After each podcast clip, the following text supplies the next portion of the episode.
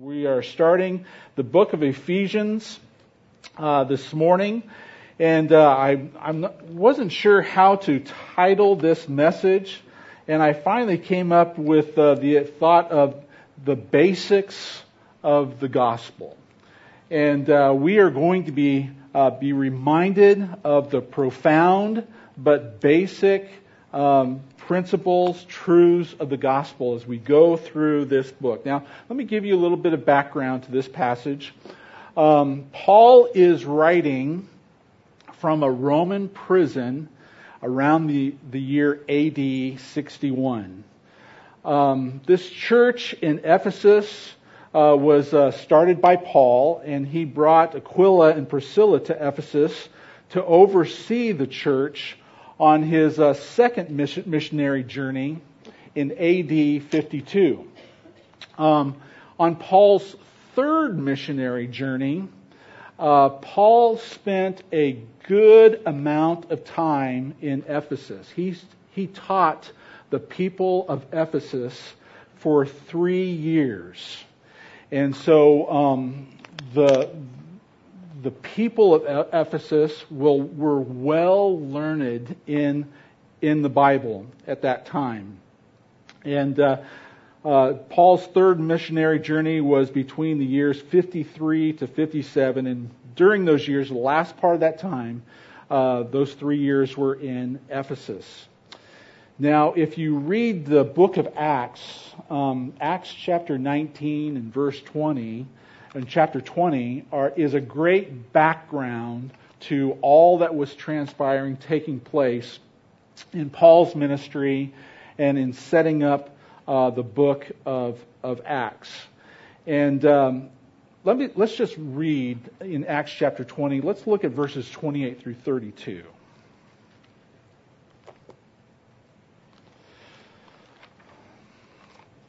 In chapter 19, Paul had been driven from the, the city of Ephesus and uh, went on with his journey. And when he was in Miletus, he called the elders of the church of Ephesus to come uh, meet him there. And in verse 28 of chapter 20, let's uh, read through verse um, 32. He's with the elders now. And he says this Pay careful attention to yourselves and to all the flock in which the Holy Spirit has made you overseers, to care for the church of God which he obtained with his own blood. I know that after my departure, fierce wolves will come in among you, not sparing the flock. And from among your own selves will rise men speaking twisted things to draw, to draw away the disciples after them.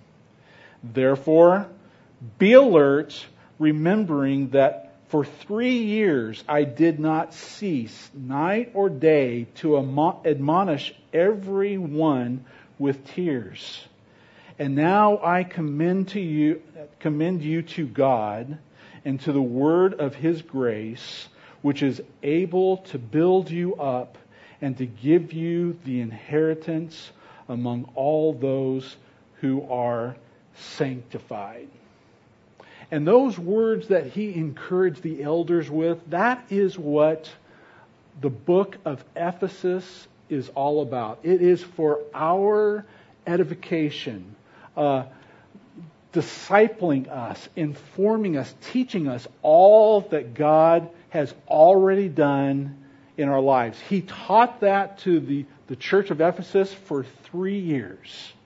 And uh, the book of, uh, of Ephesians is more of that same teaching that the church had already was already familiar with.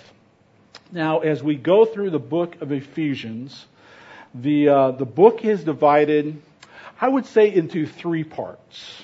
Okay? The first three chapters have, are, are, are, focused on the foundation of our faith, focus on doctrine. It's, there is a wealth of information, and we are rich, church, in Christ in the, the, in the heavenly realm. And we're going to be looking at that carefully. And so that is the first three chapters. And then chapters four and five, it deals with our walk. Chapters one through three deal with our wealth in Christ. Chapters four and five deal with our walk. It's very practical application of how we are to live our lives. And then in chapter six, uh, it deals with spiritual warfare, our our fight amongst uh, the enemy, Satan himself, and how we are to uh, dress ourselves as children of God. So, with that in mind, uh, let's begin with uh, chapter 1, and we're going to go through the first six verses this morning. Paul, an apostle of Christ Jesus by the will of God. To the saints who are in Ephesus and are faithful in Christ Jesus, grace to you and peace from God our Father and the Lord Jesus Christ. Blessed be the God and Father of our Lord Jesus Christ, who has blessed us in Christ with every spiritual blessing in the heavenly places, even as he chose us in him before the foundation of the world, that we should be holy and blameless before him. In love, he predestined us for adoption as sons through Jesus Christ, according to the purpose of His will, to the praise of His glorious grace, which He has blessed us in the beloved. So it, this, this, this praise of thanksgiving uh, continues through verse uh, 14, and we're not going to read all that this morning, but uh, just know this in verses 3 through 14, this is one continuous sentence in the Greek, okay? And it is just rich, it is full of meaning. But uh, as we look at uh, chapter 1, it says in verse 1 Paul, an apostle of Jesus Christ by the will of God. Paul didn't become an apostle because he wanted to. No, he was an enemy of God. He was an enemy of the church, and he was looking to persecute Christians. He was on the road to Damascus when he was confronted by the Lord Jesus Christ and said, and Jesus Christ told Paul, Paul, you are now going to be my servant. You are going to be my spokesperson to the Gentiles. Paul wasn't looking for this. His heart, that, that thought, that idea was not on the radar. He was the total opposite. But it was through that encounter that Jesus captured Paul's heart and he became an apostle of the Lord Jesus Christ. And so we see this in verse 1. This is the will of God to the saints who are in Ephesus. Who are the saints? It's not the super spiritual of the church that has maybe has done a miraculous thing and everybody has voted on their sainthood. No, the saints are all the Christians Okay? Saint means set apart. And when a person comes into a relationship with Jesus Christ, and we're going to see this, we are set apart. And he identifies all of God's children as saints. And so Paul is writing to the saints who are in Ephesus and are faithful in Christ Jesus. Do you see yourself as a saint?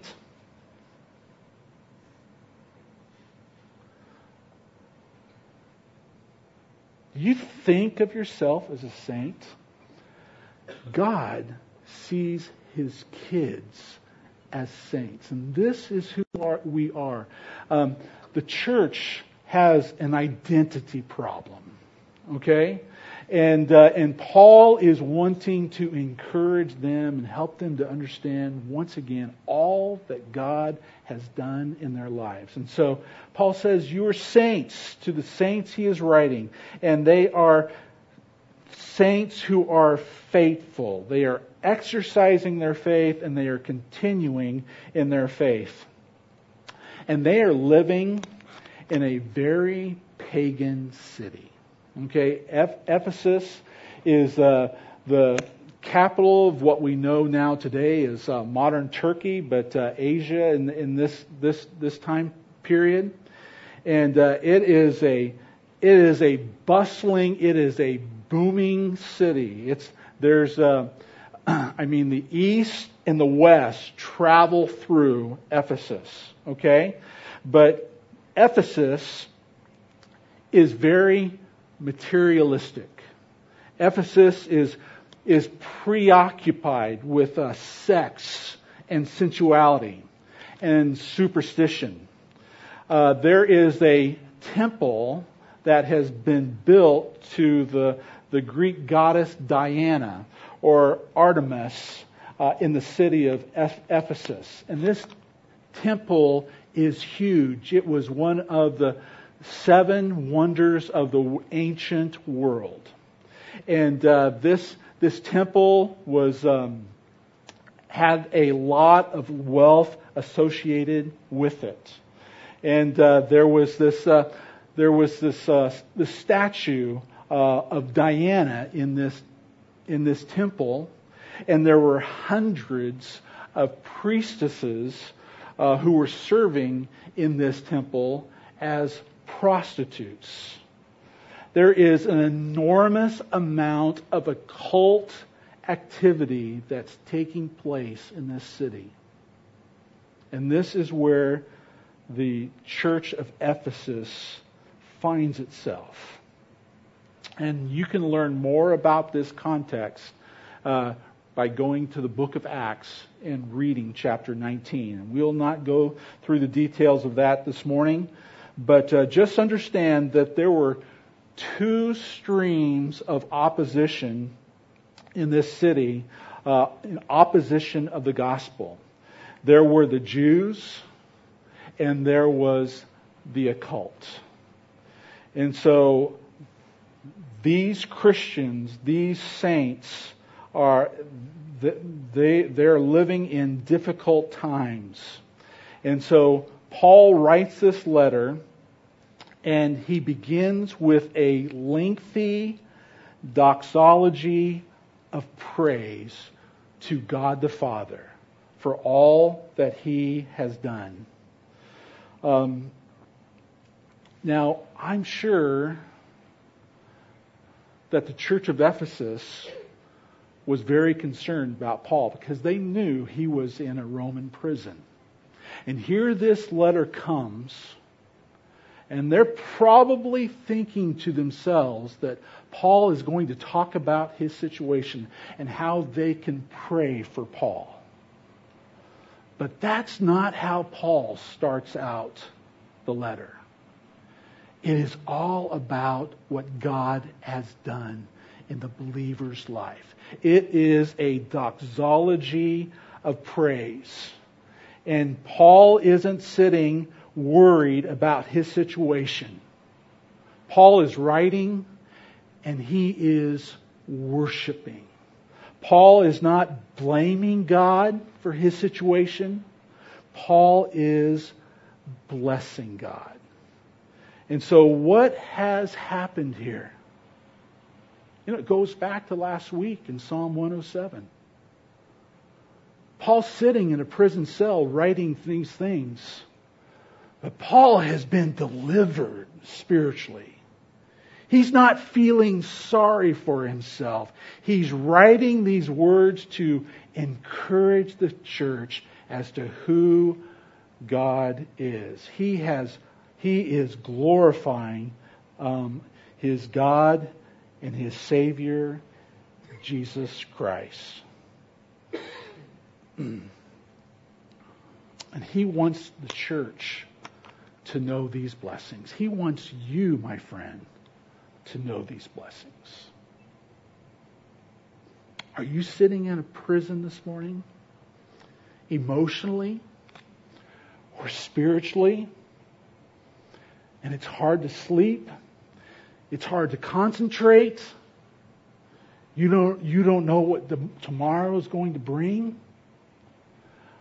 I want to encourage us this morning to allow Paul's words to encourage all of our hearts that, that he deliver you from your prison of despondency and that you set your mind on things above rather than the things of the earth and let him deliver you. Let him encourage your hearts because that's what Paul is doing in this passage this morning. So he says this in verse 3 Blessed be the God and Father of our Lord Jesus Christ, who has blessed us in Christ with every spiritual blessing in the heavenly places. Boy, that doesn't sound like a guy that's sitting in a prison cell, does it? No. He's thinking, he's overwhelmed with who God is and what he's done in Paul's life. And this is what he says. He has blessed us with every spiritual blessing. He's blessed us with every spiritual blessing all at once. And when did he do this? Verse 4. He did this before the foundation of the world. Think about that for a minute, Christian. God blessed you with every spiritual blessing before you were born. Before time began, Paul is saying God knew your name. He, you would be living here and now. But before even time began, God blessed you with every spiritual blessing in the heavenly realm. It is all yours. That's what God thinks about you. Have you ever considered that? Did you know that? Paul is letting us know this morning. You know, occasionally, I haven't been asked this question uh, recently, but uh, when I was going through school and, and things of this nature, every once in a while, someone would ask me, Have you received the second blessing?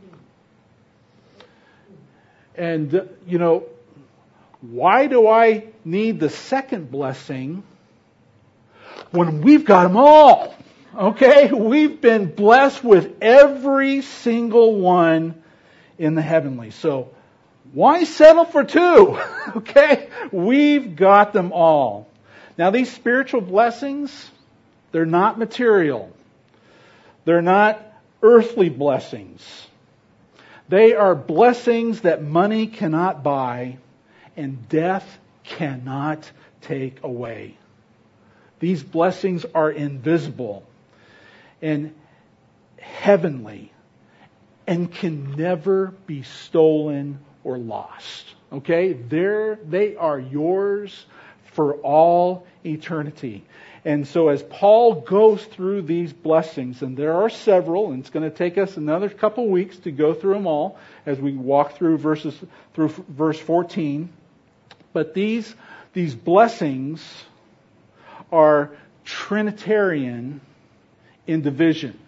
Okay, so just a bit of an overview for the next couple of weeks. The, the, the blessings are Trinitarian. We are chosen by the Father in verses 4 through 6. We're redeemed by the Son in verses 7 through 12. And then we are sealed with the Spirit in verses 13 and 14. And so this morning we're going to uh, go through the first two blessings um, as we are chosen by the Father. So in verse 4, Let's go to verse 4. Paul says, And even as he chose us in him before the foundation of the world, that we should be holy and blameless before him. That's the first blessing, that we are chosen to be holy and blameless. Okay? When, so when you see those words, um, holy and blameless, that's not talking about ethical conduct. That's talking about our position, our reality of who we are in Christ. Paul says that before time began, before the foundation of the world, God chose you to be holy and blameless. He justified you before you were born. He chose you and justified you, called you not guilty before you were even born. This is your position in Christ. He looks at you, he sees you as holy and blameless. How can he do that? Because you are in your in his son. You are in Christ. And this is the first blessing in our life.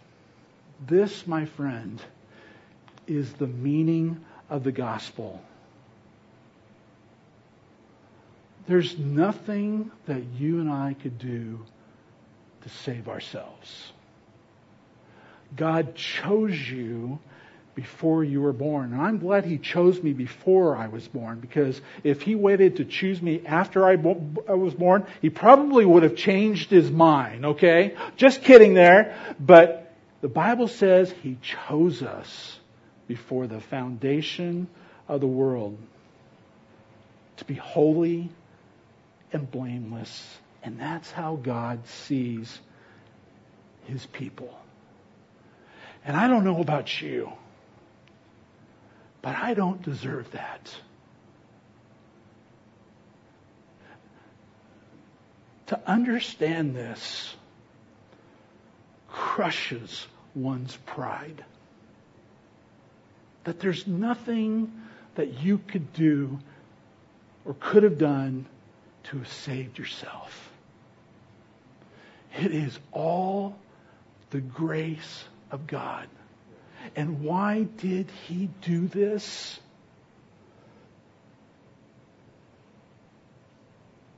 He did this because he loves you. Paul says, we should be holy and blameless before Him. In love, He predestined us.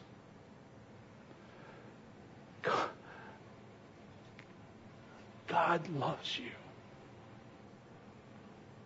God loved you before the foundation of the world. God knew your name. He knew when you were going to be born. And before you came into existence, Paul says he already chose you. You belong to him. Why is Paul starting off with this, with the Ephesus church? Because they are suffering from an identity crisis they have forgotten. I mean, they had, they had hundreds, if not thousands, of hours of teaching from the Apostle Paul over those three years when he was in the city of Ephesus. But the climate that they are living in, it's been you know, four or five years now since Paul was in that city. And they have been feeling the pressure and the, the paganism and uh, just the attacks by the enemy. And they've forgotten who they are in Christ. And that's no different from you and I, church. When we're going through difficult times, when we're going, find ourselves sitting in, in our spiritual prisons, we forget that God's there. We forget that we belong to Him. And so Paul is writing these words to remind the church of who they are in Christ. Second blessing, verse 5. He's chosen us to be holy and blameless in Him. Verse 5. In love, He predestined us for adoption as sons through Jesus Christ, according to the purpose of His will. He predestined us. So when He was choosing us, He was thinking of our lives and He, He adopted us as His children. Now, think of this courtroom, okay? You're in this courtroom, and the judge is God the Father. And uh, in this court courtroom, in verse four, he's pronounced us not guilty. He's justified us.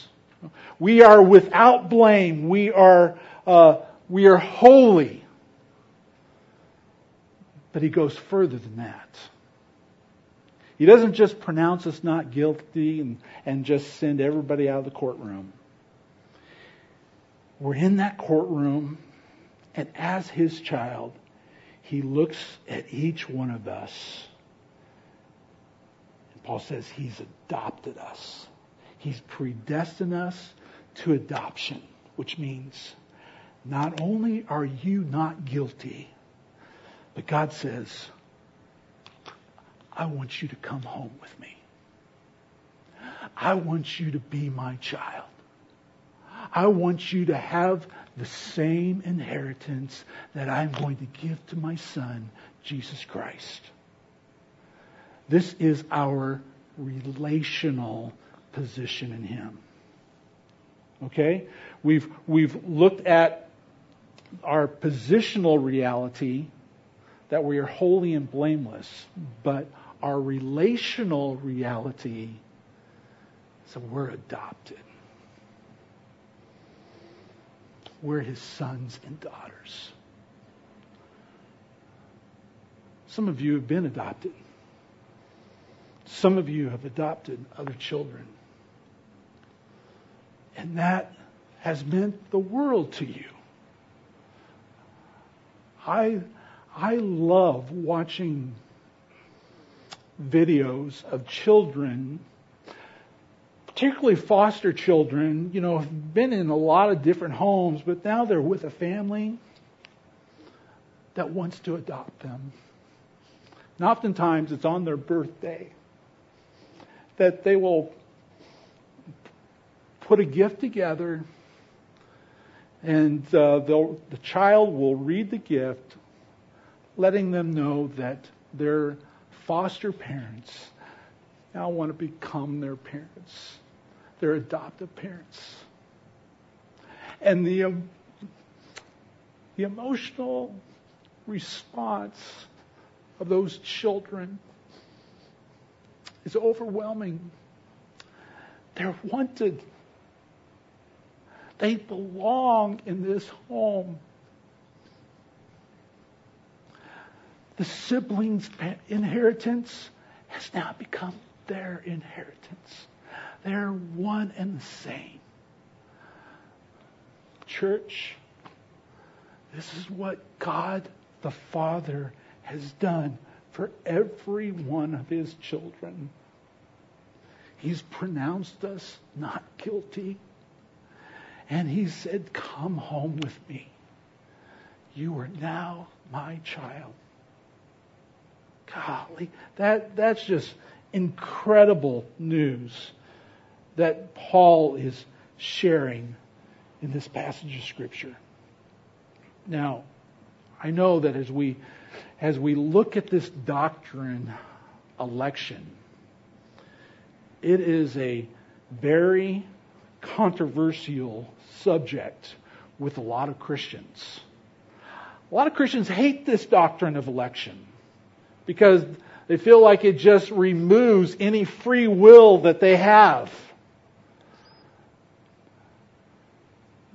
I want to encourage you as a child of God to study this subject and know what the Word of God says. Yes, you have a responsibility to believe. And we're going to get into that more in Ephesians chapter 2. And the Bible teaches both whosoever will and chosen.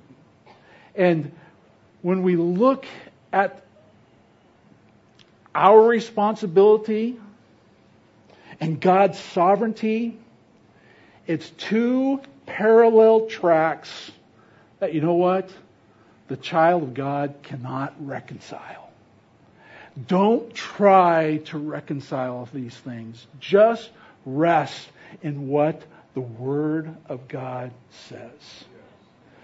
But if you have believed, if you struggle with whether or not you're cho- chosen, if you're one of those who have are the whosoever's who have believed what God has done, guess what? You are elected. The Bible says this in John 3:16, "For God so loved the world that he gave his only begotten son, that whosoever believes in him shall not perish but have everlasting life." John 11:26, "Whoever lives and believes in me shall never die." Romans 10:13, "Whoever calls on the name of the Lord shall be saved." Revelation 22 verse 17, and the Spirit and the bride say, come. And let him who hears say, come. And let him who thirsts come. Whoever desires, let him take the water of life freely. Whosoever will, believe on him as you believe on him, as you walk through that, that door of faith, and as you go look, close the door and look behind you, on the top of that door, it's going to read, I have chosen you. And he did it before the foundation of the world. This is what God has done. This is what God thinks of us. Someone said about election and predestination, it's like a pineapple. It's prickly on the outside, but it is sweet on the inside. And why did he do these things? Verse 6.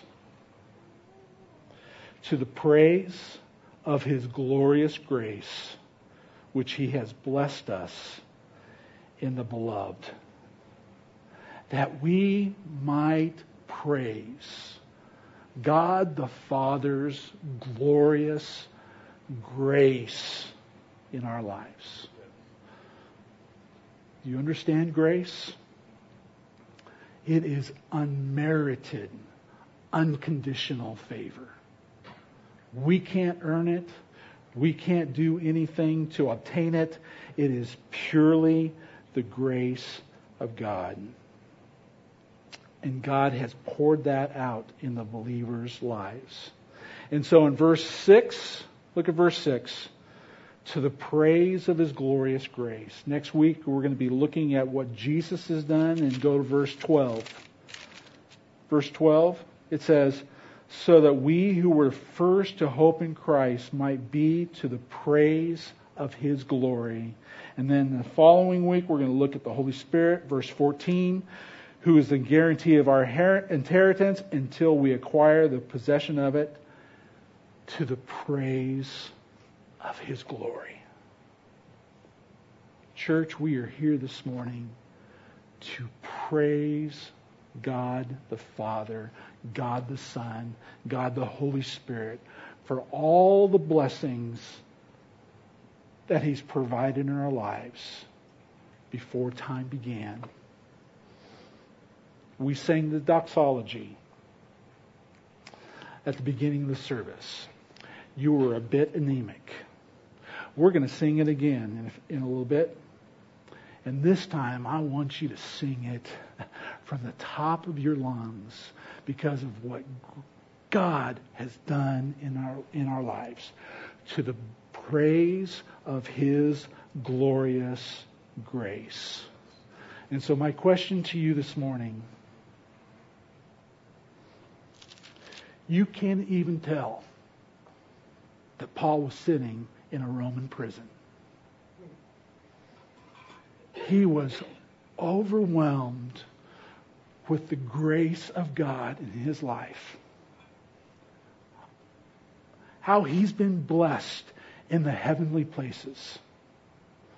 For all eternity, those blessings are never going to run dry. His steadfast love is going to last how long? Forever and ever. Oh, give thanks to the Lord, for he is good. Amen? Amen?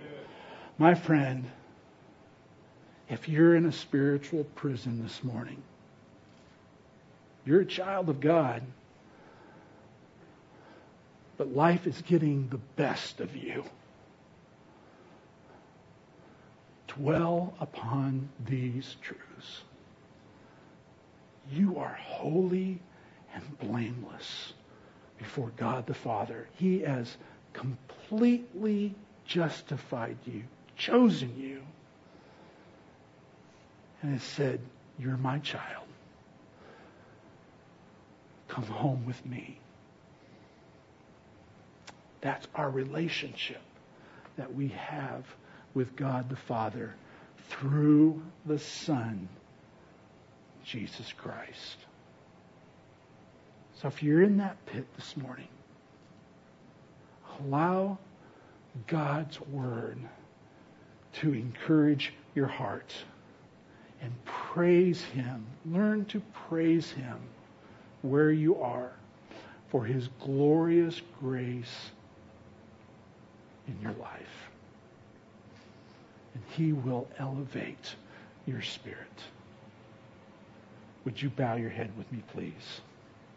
Father, thank you for these truths this morning and your love that runs deep.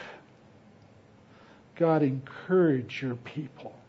May they, may we all understand our identity in Christ, which is so important as we continue to navigate our, our lives through this materialistic, paganistic world in which we live. Thank you that our lives are in you. Lord, if there's one here this morning who's never made that decision for Christ, but today they know that they need to make that decision. Lord, may they be obedient and do so. And in doing so, may they know that God, you chose them in making that decision before time began. Thank you, Father, for your great grace that we don't deserve. May we praise you and give you thanks in Jesus' name. Amen.